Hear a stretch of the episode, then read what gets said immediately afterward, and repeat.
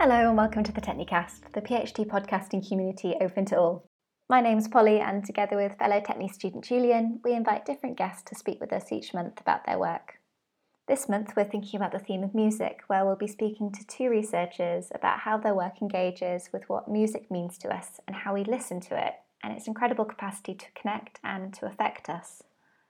We are absolutely delighted to start our musical conversation off with Cian Farrell, who is a musician and composer. He'll start his Techni funded project on digital music and materiality at Kingston University later this year in October. His research looks at the ecological materials that music consists of and invites us to engage with digital music in perhaps a different way than we've become used to. I'll be back with Cian at the end of the episode to speak a little bit more about his own creative practice, but now we're very pleased to present Cian's paper, The Materiality of Digital Music, and a short extract from his composition, From the Core to the Mine. Enjoy.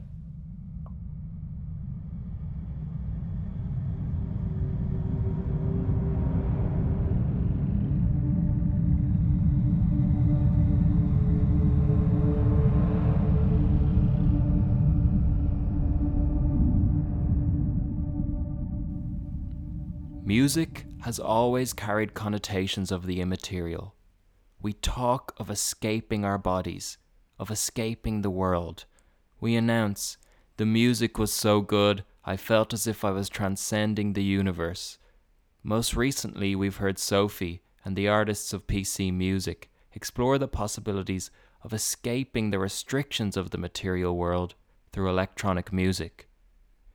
In the Romantic period, music and the composer genius were seen as existing outside of history, above the corporeal world.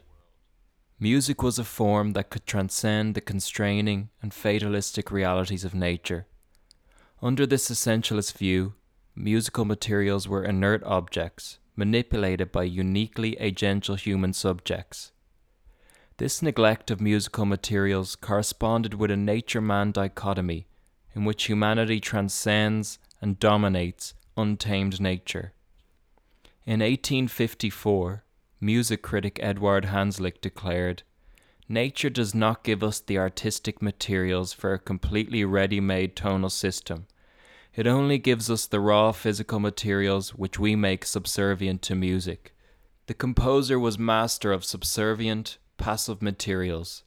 The primary role of the composer was to transport the listener as far away from the source of sound, far away from musical materials. This immaterialist perception of music has persisted.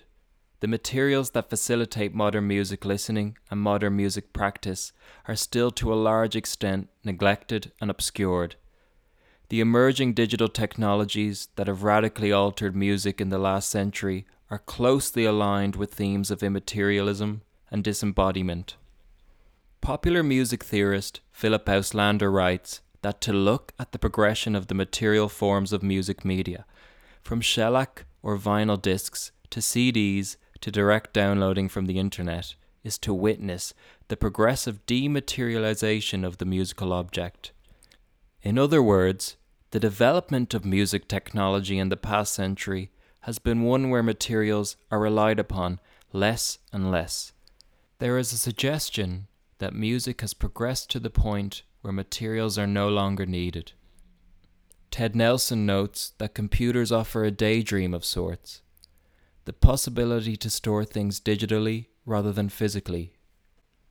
But this is merely a daydream, a daydream that combines a public imagination influenced by science fiction and an intense commodity fetishism that surrounds contemporary digital culture.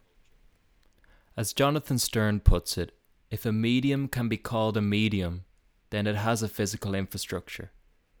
Digital music is a vast and grand medium, therefore, it has a substantial material infrastructure. While this physical infrastructure may not always be easily traceable or immediately visible, it always draws upon the materials of the earth. In his book, Decomposed A Political Ecology of Digital Music, Kyle Devine directs attention to the two primary components of digital music its delivery infrastructure and its accessory hardware. To the listener, downloading and streaming seem like utterly virtual and ethereal acts. their connections to physical infrastructures and the materialities of the earth are distant and remote. The sources of the materials involved in downloading and streaming are not often within reach, they are indirect. Nevertheless, the material reality of digital music is substantial and entirely significant when studying the environmental effects of digital music. Kathy Carruth asks music listeners and producers to draw attention to the aggregate material effects of discrete digital acts. Carruth is referring to the discrete acts of downloading or streaming content. These acts seem immaterial, their material form is not immediately apparent. Yet the material effects of these aggregate discrete acts manifest primarily in data server farms, where the use of materials and minerals is substantial. One data server farm can use thousands of megawatts in electricity. This could power millions of homes. This reiterates the inherent physicality and traceability of digital music. Instead of the dematerialization of the musical object, the number of materials used by musicians has in fact greatly increased. The materials that form the basis of digital culture have led to an increased reliance on the ecologically harmful practices of fracking and mineral processing. So far from transcending matter into a metaphysical, immaterial realm, emerging digital media technologies rely heavily on ecological materials. Despite the trope of immateriality that has been suggested, materials have played a significant role in the formation of contemporary digital music practice. The Earth's material resources are active contributors to digital music. They have cultivated and continue to cultivate digital music culture. Digital music is a practice enabled by geological, ecological processes, by the formation of minerals and ores. The materiality of digital technology is a metallic one. Annually, 36% of all tin, 25% of cobalt, 15% of palladium, 15% of silver, 9% of gold, and 2% of copper are put into media technologies. So there has never been a more important time to counter this fluffy white cloud characterizing digital music and digital technology. It is also crucial to depart from a perspective that privileges human musicians over other entities in the digital music process. By neglecting and obscuring the materials that make digital music practice possible, there has been a failure to understand their fundamental role in the creative process.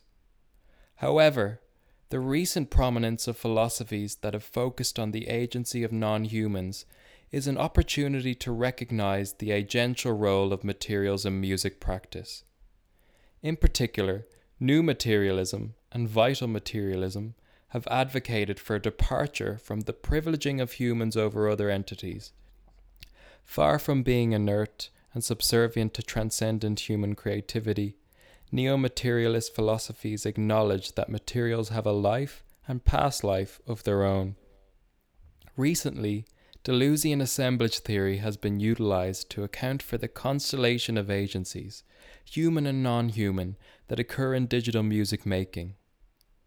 Developed by Deleuze and Guattari in A Thousand Plateaus, Assemblages are conglomerates of immanent, material, non material, human and non human agents that are engaged in active processes of becoming. By applying the concept of assemblages to studies of digital musicking, a plane in which humans are not the sole possessors of agency is implemented.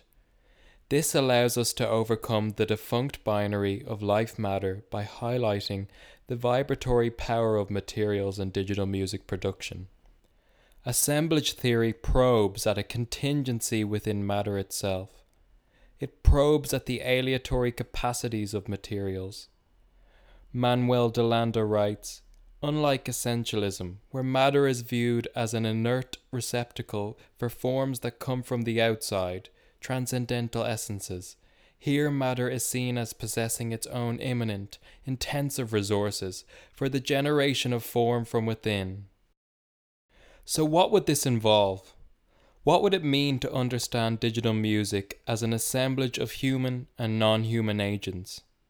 It would mean exploring the contingent, aleatory processes of the metals and plastics used to create a laptop how these non human processes merge with other agencies the agency of the musician or musicians, the agency of the materials contained in the software used. It would mean observing how these agencies collide in an open process of becoming to create music, harmony, timbre, rhythm. A picture emerges in which we can see that the production of a song using digital technology is a collaboration between humans and non humans, a collaboration between the creative spirit within the musician and the morphogenetic capabilities inherent in materials. Yet this picture is confrontational. The materials of digital music are deeply challenging entities. They challenge our arrogant anthropocentric illusions. We begin to see that digital music begins with the ground beneath our feet digital music begins in the formation of the minerals and the metals that fuel it. And in geology, depth also means time. An assemblage approach to digital music begins to see it as a form of music that engages with distant, unfamiliar temporalities. Deep time is a term that was developed by geologist John McPhee in his book Basin and Range in 1981. It concerns the vast time scale of our planet and the materials that we use in our daily existence. It has been used in digital technology studies to refer to the grand time scale that occurs in order for digital technologies to come to be produced and consumed. Deep time is an attempt to expand the history of media beyond the Anthropocene. Bringing the concept of deep time into the study of digital music means that we understand the manufacturing of our digital music technologies does not begin in a factory, nor does it begin in a mine. It has a deep rooted history. Playing music on a computer is not only an act of musical creation, it is, as Philip Cole eloquently puts it, an act of mediated sonifications with distant, non human pasts. The deep time of the earth is incommensurable with the musical temporalities that we are familiar with. It is vast, unknowable, and it cannot be seen or heard. And yet it is the time scale in which digital music materials are made. Deep time is a useful term as it references the connection between the time scale of the earth and the depth of the earth. As noted before, the number of materials necessary for digital technology means that digital music involves more of the Earth's minerals and resources, therefore, more depth. There are epochs of nonlinear geological history that precede the production of a track on digital software. Deep time links the immediate present with remote, distant pasts Integrating the concept of deep time to the production and consumption of digital music is another way of moving away from human centered conceptions of music practice. To conclude, if music has a magical quality, it is not that it can help us to escape the material world, but rather, music can help us to activate a relationship with a contingency within matter itself. It can help us to make contact with a new world emerging we witness the generation of new musical forms from within, the generation of new worlds. Joshua Ramey points out that there is a transcendence specific to immanence, but such transcendence is not marked by a desire to escape the world. It is marked by an intensified engagement with this world. It is true transubstantiation, the conversion of matter into spirit through music.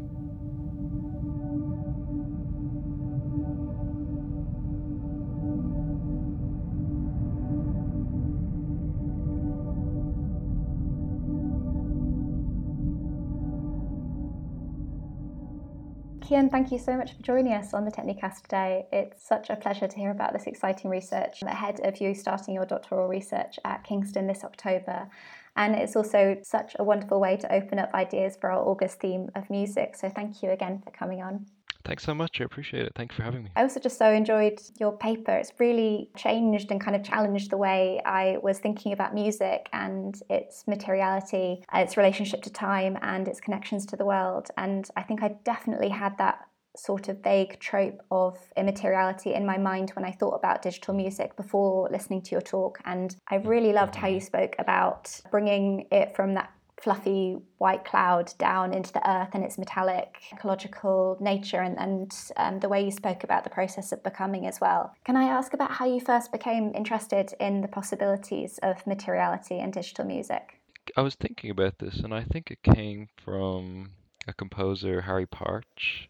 I really loved his music as a teenager, so I read his book he wrote called Genesis of a Music. And he was kind of interested in microtonal structures, like expanding the 12 tone scale in a quite extreme way. And he made his own instruments um, in order to play these kind of vast scales. So learning about that kind of really confronted me with the kind of limits of the materials we use is we use or how or how the kind of agency of materials kind of affects the way we make music or so that was kind of the, the first way I thought about it and he was kind of opposing sort of romantic period idea of the kind of invisibility of music uh, towards a more corporeal music based on the instruments themselves and the materials themselves. So that was kind of the my first introduction into it, and then that just because it has kind of philosophical implications, it kind of spread out into all of the kind of philosophers I was reading at the time. Yeah. What instruments in particular or materials do you remember listening to that really sparked that interest? I mean, he was just building uh, this. I think there's a collection somewhere in New York of his instruments, but um, he built his own music so that he could play basically semitones as full tones, and by doing that, kind of multiplied the traditional Western scale, and and in that way could play just a myriad of melodies that that aren't possible on a piano or uh, but but I mean his materials were you know still the same basic materials of that time. It was kind of depression era america so it was still wood. So i think when i started to think about it as digital music which is something that is really tainted by that trope of immaterialism it was kind of fascinating to think that actually materials have expanded rather than the opposite you know it's it's been a sort of multiplication of the amount of materials we use in music in, in, in quite an extraordinary way. So that kind of excited me. And but why are we kind of still thinking the opposite? Why are we still thinking of digital music as immaterial? So exciting, like you said, and just so mm-hmm. so interesting. The sheer amount of, of different materials and, and the way that it seems mm-hmm. to be expanding and, and continuing to expand. I'd love to hear about how this has impacted your own creative practice with music as, as well. Are you, how do you approach musical creation and collaboration now with, with these ideas in mind? Uh, it's a tricky one. Um, like to do things like relatively intuitively, or I I don't know. I still think of music praxis as a very kind of intuitive thing, and I try not to intellectualize. I mean, my PhD project is theoretical. It's it's not based on my own compositions, but I guess I'm aware of, of much more of the materials I'm using, and I'm aware of the idea that it's not just me alone in in a process. I don't feel like we have an image of digital music like as bedroom pop and people alone in their bedrooms. There's a whole kind of history behind the materials we use. Even that I kind of talked about the abstraction of the materials themselves in the essay, mm. but I didn't speak about the abstraction of also the labor, the human labor that goes into these materials. Um, so that's something I'm kind of aware of, because I think we have tendency to talk about digital music or digital software as the democ- uh, as a democratization of music, but that's quite problematic because it's also linked to quite severe exploitation. The way these materials are mined it's quite an unhelpful idea that that stereotype of mm-hmm. the like you said the bedroom music and is it, so is that something that you're planning to explore and interrogate within the PhD project? Yeah, I think so. Just looking at the origins of that, or and also, I mean, just in do you know the musician Sophie at all? Like, No, I didn't. I um I heard you mention Sophie in in your kind Mhm, of opening mhm, introduction, mhm, and I've got it scribbled mhm. down here to listen to now. But no, I haven't. I just, oh yeah, I feel like kind of her music was like a way of really exploring immateriality, and yeah, I'm, I'm very interested in that, where where that kind of trope comes from. I've, because dig, I've synthesizers in general, I think, just have an ethereal sound, or Mm. But maybe it's just because we we're not aware of the materials that are used for them that we don't realize it's not ethereal. It's actually very grounded and Mm. ecological. I think that's just why it's such a such an interesting project that you're embarking on. So you've kind of mentioned previously about two compositions um, that you worked on. Was it last year? They're called Hydraulic Labour and From the Core to the Mine, which we heard a little bit from earlier, and I'll play a little bit more now.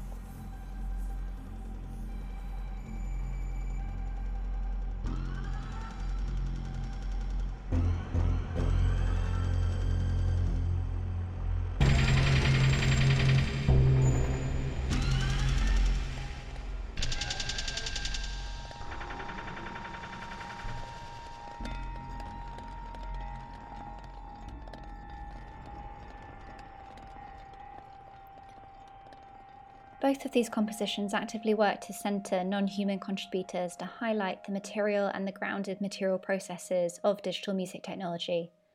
How did the ecological materials play a creative role in these pieces? Mm, I think, well, the way I thought about it for the from the core to the mine, the first composition was thinking about it very geographically or geologically, pardon, like as in layers of strata. So it kind of starts in the core and then works its way up to the mine. And musically or melodically, it was kind of a way of thinking about the formation of melodic structures. I think the the first thing I when I had the idea of kind of making a song about basically like the history or the nonlinear history of musical materials, the first thing I was confronted with was do I use you know my own kind of compositional preferences or is, is that too uh, like all too human? But I think in a very kind of Kantian way, I sort of realized that I, I my perception of musical materials is always going to be a perception of those materials. So I didn't actually neglect my own compositional technique. So it there's a kind of movement I was influenced by called psychogeophysics. It's very new. It's kind of a opposition to psychogeography. It's a very speculative, kind of fun movement where you kind of speculate the kind of origins or the material origins of different art practices. So one of those was Western harmony. I didn't in that particular song there is qu- sort of very basic Western harmony, and I was kind of speculating on maybe the material origins of Western harmony. So the kind of start of the song was kind of thinking of the idea that maybe the movement of tectonic plates in the West and the East could possibly, in a sort of subliminal way, have influenced the development of these kind of melodic structures. It's completely speculative, it's not a pseudo-scientific idea, but that was the kind of fun I was having. That was kind of one of the ideas, yeah, like how maybe the movement of the plates where we live influences the formation of melodies or harmonies, yeah. That's so fun Mm. and so, again, really exciting to think more broadly and think outside of our own time and outside of our anthropocentric Mhm. focus. With your PhD project, then, are you planning to look at the, the kind of speculative ideas, what the possibilities are that you kind of uh, allude to um, in that really exciting manner at the end of your paper? That idea of activating a relationship with contingency, with matter itself through music, and how that's so that's uh, got so many different possibilities. And I just think, yeah, if you've got any, what are the possibilities for engagement or generation that you're looking to explore within within the doctoral research as, as you start and, and continue? Uh, I mean, the main kind of crux of my research is Deleuze um, and his philosophy and applying it to the kind of works going on at the Visconti studio at Kingston Uni, where, where I'll be doing the PhD. Um, yeah, and, and I guess, yeah, looking at a kind of contingency within matter or yeah I, I f- I feel like i kind of got into these philosophers through theology so I, I speak in a kind of theological religious kind of undertone that's how i kind of discovered deleuze so i always thought of deleuze as a kind of uh, in a relationship to a kind of immanent theology in which you could act instead of kind of escaping the world you could transform it Mm. by sort of tapping into its a contingency or a sort of chance element. So that's kind of one thing I'm interested in exploring. And I and I think music is, is a kind of unique way of doing that or grants an opportunity to do that in, in quite an exciting way in terms of I think that music practice is essentially contingent and you don't really know what's going to happen and and I think previously I would have attributed that to I guess the the personality of the musician, whereas now I'm beginning to think about it as the personality of the materials themselves. Um, I, um, I, I think a lot of the research is going to be kind of um, hashing out those terms of agency and contingency. Even now, I'm kind of trying to read uh, rationalist philosophy to, I guess, see the other side of things, and I'm kind of going for the for the opposite at the moment.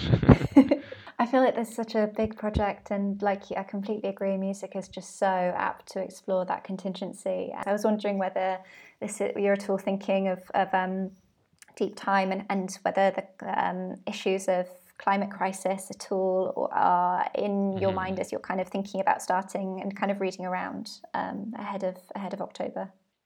Yeah, it's definitely kind of at the forefront, and it was at the forefront of my proposal mm. as well. Specifically, the kind of school of philosophy, the new materialism that I'm kind of drawing upon, influenced by Deleuze. The climate crisis is really at the center of a lot of their research now. And particularly one philosopher, Quentin Meillassoux, like uh, that idea of kind of linking deep time or these kind of ancient foss- fossils that confront us with our own subjectivity and possibly for the first time uh, tell us about our own about objects in, in, a way that kind of precedes the human mm. um, something that interests me and like i said i think the compositions was the best way i kind of brought in i kind of was able to explore the climate crisis and also seeing the abstraction of the crisis and the human labor and exploitation that also goes along with things. It's a tricky one. Uh, for my for my master's thesis, I kind of at times was just veering into a kind of polemic, a political polemic. I'll have to see. We hope you enjoyed this episode of the Technicast. Thanks again to Cian for sharing his very exciting research with us at this early stage and for letting us play those short extracts from his composition, From the Core to the Mine. If you would like to listen to the full piece and more, we've left the link where you can find them in the episode show notes. Please do share this episode with anyone you think might be interested, and you can also subscribe, rate, and review us on iTunes so that more people might be able to listen to our incredible guests' research. We'll be back in a couple of weeks' time where we'll be hearing from Ruth Hansford about her work on musicians listening, hearing, and storytelling. We are also currently planning our September theme around the idea of practice, our call for papers is still open, so if your research is interested in practice or if you're doing a practice based PhD, you can find our call for papers on our Twitter at Technicast or you can email us at technicaster at gmail.com. We'd love to hear from you. But for now, a huge thanks again to Cian, thanks to Techni for their ongoing support, and thanks to you for listening. Take care.